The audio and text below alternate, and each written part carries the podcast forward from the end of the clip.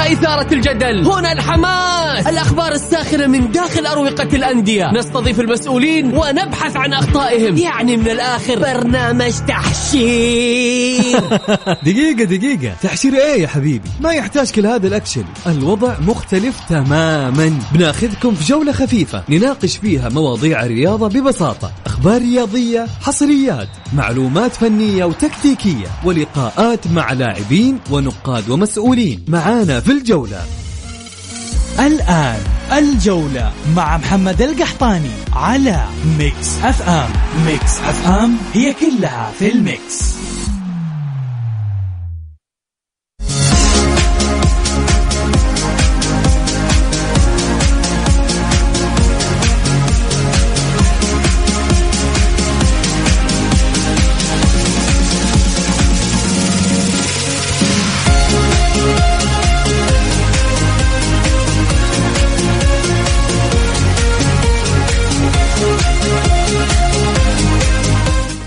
يا هلا وسهلا، صبحكم الله بالخير وحياكم معنا في برنامجكم الجولة على ميكس إف إم. معي أنا محمد القحطاني.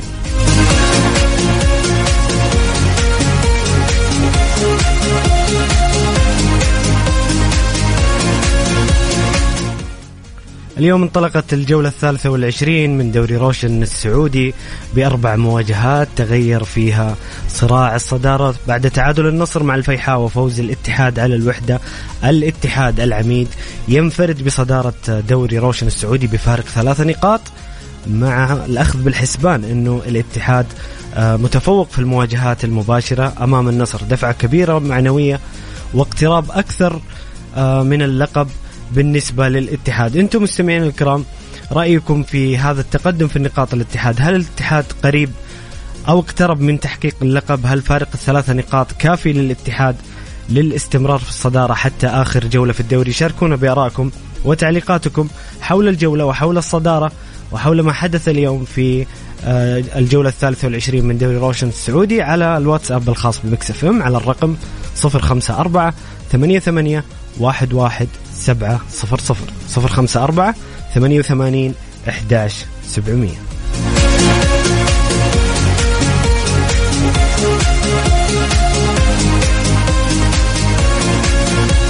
الجولة مع محمد القحطاني على ميكس إف إم. ميكس إف إم هي كلها في الميكس.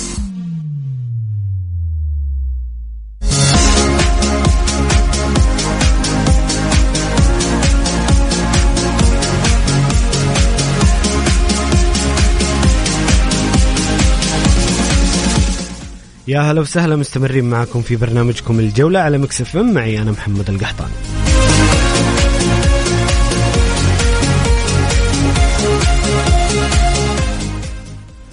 قبل انطلاق الجولة 23 اليوم كان في مواجهة كبيرة وقمة كبيرة في ديربي الرياض بين الشباب والهلال في ملعب الملز، المباراة اللي انتهت بفوز الشباب ب3 أهداف مقابل لا شيء. سجل حسين القحطاني الهدف الأول، جوانكا الهدف الثاني، وختم المباراة التام ذهبري بالهدف الثالث. فوز كبير للشباب، أداء ونتيجة بصراحة أكثر من رائعة للشباب. الشباب بفوز على الهلال تقريبا أحيا أماله في المنافسة على اللقب نوعا ما، مع نقدر نقول أنه الهلال أصبح بالنقاط صعب جدا جدا أنه ينافس على اللقب. أعتقد خسارة الهلال ستبعد عن المنافسة.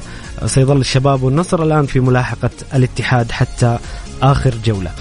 مباراة اليوم الاتحاد يفوز على الوحدة ب2 هدفين مقابل لا شيء. سجل عبد الرزاق حندل الهدف الأول من ضربة جزاء في الدقيقة 20، ثم سجل برونو هيريكي الهدف الثاني في الدقيقة 30، قبل أن يسجل ديفيد بوغال هدف الوحدة الوحيد وهدف تقليص الفارق في الدقيقة 69.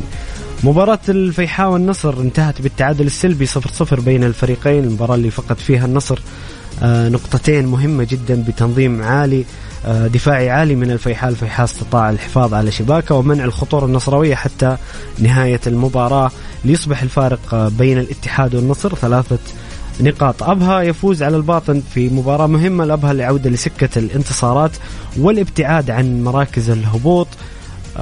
الباطن أعتقد بالهزيمة وضعه أصبح سيء جدا في نهاية أو في أسفل جدول الترتيب. أبها انتصر بثلاثة أهداف مقابل هدفين. سجل نواف الصعيدي النجم الرائع والصاعد مع أبها اللي قدم مستويات رائعة هدفين, الهدف الأول في الدقيقة 6 والهدف الثالث في الدقيقة 77, والهدف الثاني سجل زكريا سامي في الدقيقة 42, بينما سجل أهداف الباطن راكان شملان العنزي دقيقة 38 وعبد الرحمن سعد في الدقيقة 94. في مباراة أخرى التعاون والاتفاق تعادل إيجابي 1-1, سجل روبن كايسون النجم السويدي هدف الاتفاق قبل أن يعادل عبدالله الرديف في الدقيقة 79 لصالح التعاون. هذه نتائج دوري روشن في الجولة 23 لهذا اليوم, على أن تستكمل الجولة غدا بمباريات الهلال والطائي وكذلك الرائد والفتح وضمك والعدالة, ويوم الثلاثاء سيلعب الخليج والشباب.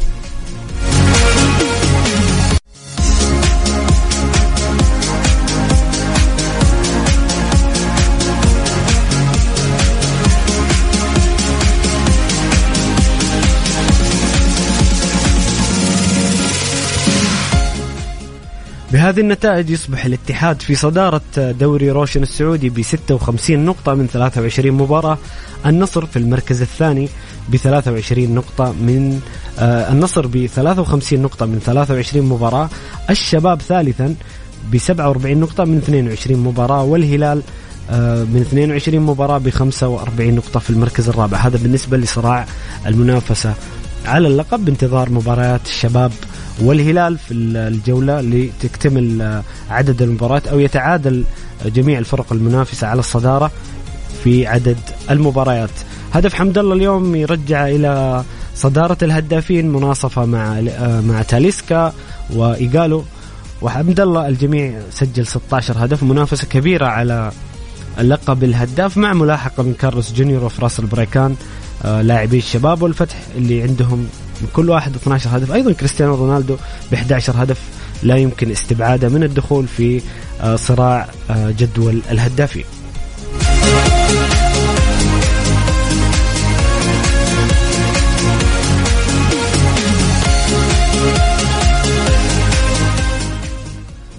بصراحة اليوم حدث رقم تاريخي في تاريخ الدوري السعودي للمحترفين. نجم التعاون اللاعب الكبير كاكو اللي قدم مستويات رائعة جدا مع التعاون يصبح أكثر لاعب يصنع الأهداف في موسم واحد, متجاوزا كوماتشو النجم السابق اللي لعب للهلال والأهلي والشباب. كاكو يصنع 13 هدف حتى هذه الجولة مع تبقي جولات, رقم كبير لهذا النجم ويبين مدى تأثيره على التعاون ومدى جودة هذا اللاعب اللي بصراحة يقدم مع التعاون كل مباراة تأثير بالصناعة وبالتسجيل, رقم كبير وتاريخي للنجم كاكو.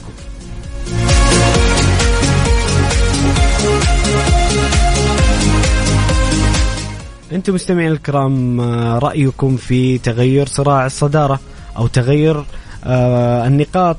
الاتحاد يبتعد عن النصر صاحب المركز الثاني بفارق 3 نقاط مع أفضلية المواجهات المباشرة. النصر في حالة عادة إلى الجدول أو إلى الصدارة يحتاج إلى 4 نقاط على الأقل لينتزع الصدارة من الاتحاد. هل مهمة النصر صعبة؟ هل حسم الاتحاد اللقب؟ شاركونا بآرائكم وتعليقاتكم على الواتساب الخاص بميكس إف إم على الرقم 054-88-11700.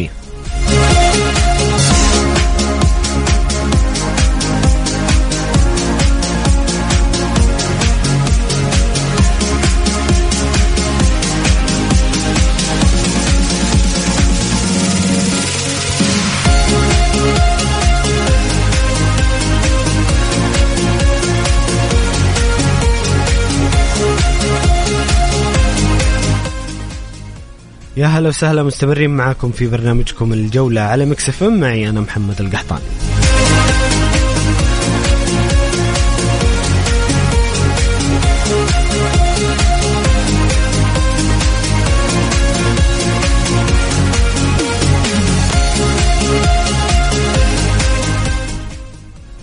انتهت اليوم الجولة 30 من الدوري الإنجليزي البريمير ليج بمباريات كثيرة يوم السبت والأحد، كان أبرزها قمة ليفربول وأرسنال اللي كانت اليوم، وكانت فعلا قمة بكل ما تعنيه الكلمة من معنى. لعب الشوط الأول أرسنال شوط عظيم قبل أن تنقلب المباراة لصالح ليفربول في الشوط الثاني، وتنتهي المباراة بتعادل إيجابي 2-2. أعتقد أنها مباراة ربما تكون مؤثرة على مسار اللقب. الآن الفارق بين أرسنال ومانشستر سيتي 6 نقاط، مع وجود مباراة مؤجلة لمانشستر سيتي.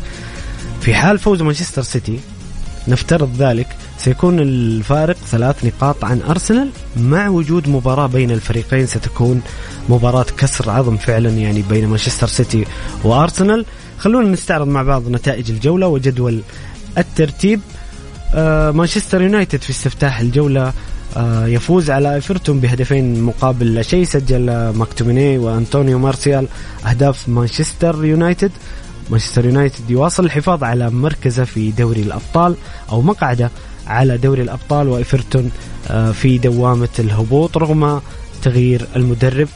لانشون دايت يحاول لملمة الأمور وإنقاذ إيفرتون من الهبوط بعد إقالة لامبارت الذي أصبح مدربا لتشيلسي. الدوري الإنجليزي غريب السنة هذه، في تغيير مدربين من 10 سنوات يمكن ما صار هذا التغيير الكبير في المدربين. في المباراة الثانية أستون فيلا يفوز على نوتنغهام فورست بهدفين مقابل لا شيء، واتكنز سجل وتراوري أهداف أستون فيلا، ويواصل أستون فيلا المستويات الرائعة مع إمري.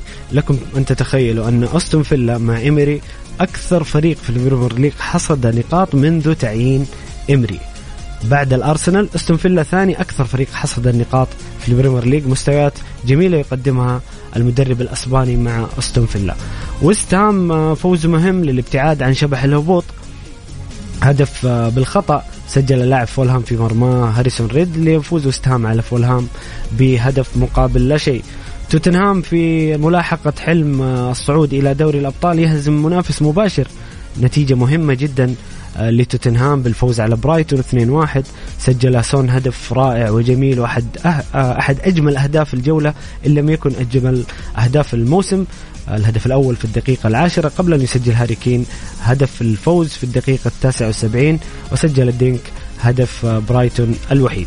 ليستر سيتي يخسر أمام بورموث بهدف مقابل لا شيء، وليستر يقترب من شبح الهبوط أكثر بعد الهزيمة أمام منافس مباشر وهو بورموث بهدف فليب بيلينج اللاعب الدنماركي.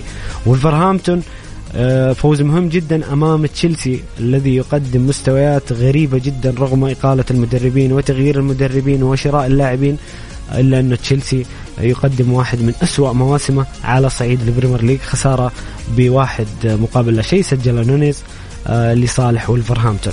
برينتفورد ونيوكاسل فوز مهم وتأكيد لتواجده في مقاعد دوري الأبطال، نيوكاسل يسجل هدفين مقابل هدف لبرينتفورد، سجل ديفيد أريا بالخطأ في مرماه، وسجل أكسندر إسحاق الهدف الثاني لنيوكاسل قبل أن يقلص الفارق إيفان توني من ركلة جزاء لصالح برينتفورد. مانشستر سيتي يواصل ملاحقة أرسنال ويخنقه بالنتائج الكبيرة خلف رباعية في مرمى ساوثهامبتون مقابل هدف، كان نصيب هالند هدفين، صراحة كان في هدف أيضا نقدر نقول مع هدف سون الهدف الثالث لهالند اللي كان يعني بطريقة رائعة من دبل، حط مانشستر سيتي في ملاحقة كبيرة لأرسنال. تألق هالند مع جوليان ألفاريز مع غريليتش سجلوا أهداف المباراة، بينما سجل هدف ساوثهامبتون سيكومارا. مباراة اليوم ليدز يونايتد يخسر أمام كريستال بالاس ب5 أهداف مقابل هدف، سجل مارك جويهي وجوردان أيو وإيبز وإدوارد وجوردان أيو، أيضا يعود بهدف ثاني لتكتمل الخماسية في مرمى ليدز يونايتد اللي سجل الهدف الوحيد باتريك بامفورد.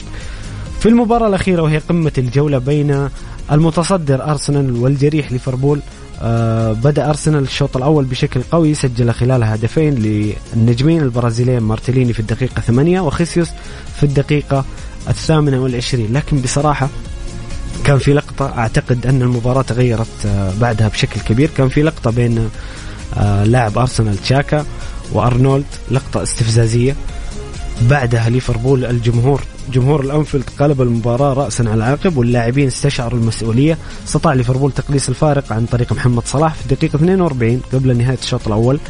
في الشوط الثاني كان شوط ليفربولي بامتياز, استطاع رامسديل منع ليفربول من كثير من الكرات والفرص المحققة مع ضياع ضربة جزاء لمحمد صلاح قبل أن يسجل روبرتو فيرمينو هدف قاتل بصراحة في الدقيقة 87 بعد لقطة عبقرية من أرنولد وأسيست يسجل فيه فيرمينو هدف التعادل, وتنتهي المباراة بهذه النتيجة 2-2. مباراة قد لا تعني نتيجتها أي شيء لليفربول الذي خرج من سباق دوري الأبطال, ولكن أرسنال عطفا على مجريات المباراة الخروج بنقطة من الأنفيلد كان مكسب مع تبقي فارق النقاط.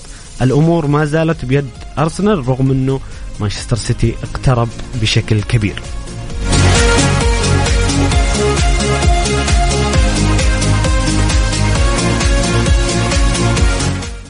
أرسنال في صدارة الدوري ب73 نقطة, مانشستر سيتي في المركز الثاني ب67 نقطة مع فارق مباراة.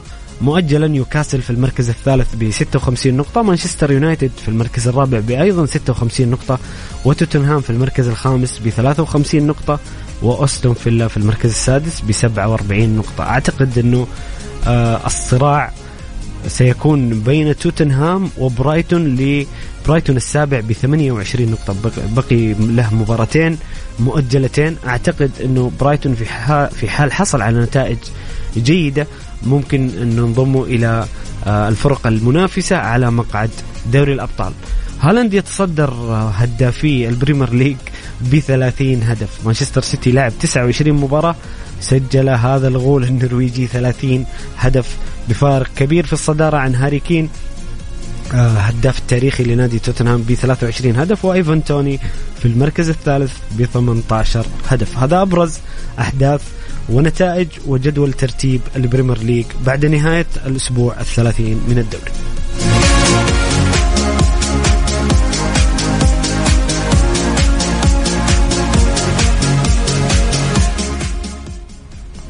وبعد ما تكلمنا وتحدثنا وسلطنا الضوء على الدوري الإنجليزي نذهب للكالتشيو, الدوري الإيطالي الذي انتهت فيه الجولة 29 هذا الأسبوع. طبعا الدوري الأسباني متبقي فيه جولة لم تنتهي, لكن الدوري الإيطالي انتهت الجولة بمباريات الجمعة والسبت. بدأت الجولة بمباراة إنتر ميلان وسالبينزا والتي انتهت بالتعادل الإيجابي 1-1. سجل غوسنيس هدف إنتر وسجل كاندريفا هدف سالبيرينزا. إنتر نتائج سلبية, قد يخسر حتى مقعد دوري الأبطال بهذه سلسلة التعادلات والخسائر, وقد يخسر أيضا فرصته أمام منافس قوي في دوري الأبطال يوم الثلاثاء وهو بنفيكا البرتغالي الذي لم يخسر طول الموسم سوى مباراتين. مواجهة قوية ستكون بين إنتر وبنفيكا في دوري الأبطال. نابولي يواصل صدارته بفوز على ليتشي بهدفين مقابل لا شيء, سجل الكابيتانو دي لورينزو وفلاديمير بالخطأ في مرمى هدفين نابولي, بينما سجل دي فرانشيسكو هدف ليتشي. مباراة ميلان وإمبولي انتهت بالتعادل السلبي 0-0. غريب الميلان بعد فوز على نابولي برباعية يتعادل في مباراة أسهل نسبيا.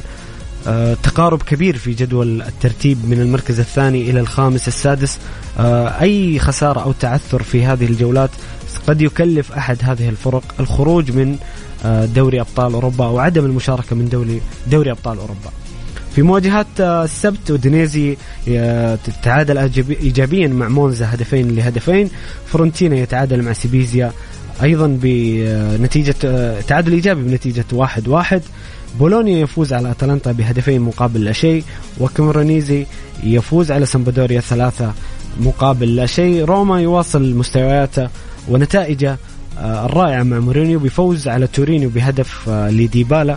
روما يحجز المركز الثالث ويواصل صراعه للوصول إلى دوري الأبطال.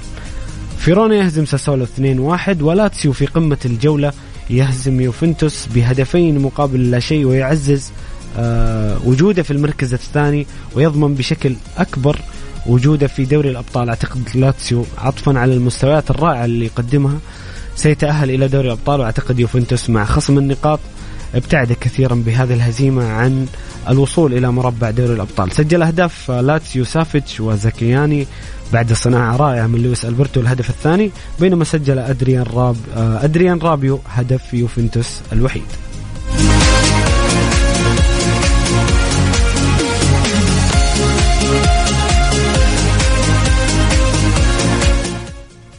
نابولي في الصدارة ب74 نقطة، في المركز الثاني لاتسيو ب58 نقطة، روما في المركز الثالث ب53 نقطة، وميلان في المركز الرابع ب52 نقطة، انتر أصبح في المركز الخامس ب51 نقطة، وأتلانتا سادسا ب48 نقطة. صراع كبير جدا، حتى أتلانتا رقميا يستطيع الدخول إلى مربع دوري الأبطال. أي خسارة أو تعثر يعني شوف نتكلم، لاتسيو 58، روما في المركز الثالث 53، ميلان 52، انتر 51، فرق نقطة بين كل فريق وفريق. أي خسارة أو تعثر في الجولات القادمة ستكلف الكثير. هدافي الدوري الإيطالي أوسمن في الصدارة، نجم نابولي اللاعب النيجيري المتألق ب21 هدف، لوتارو مارتينيز لاعب انتر ميلان ب14 هدف في المركز الثاني، ولوكمان من أتلانتا ونزولا من سيبيزيا في المركز الثالث والرابع ب13 هدف.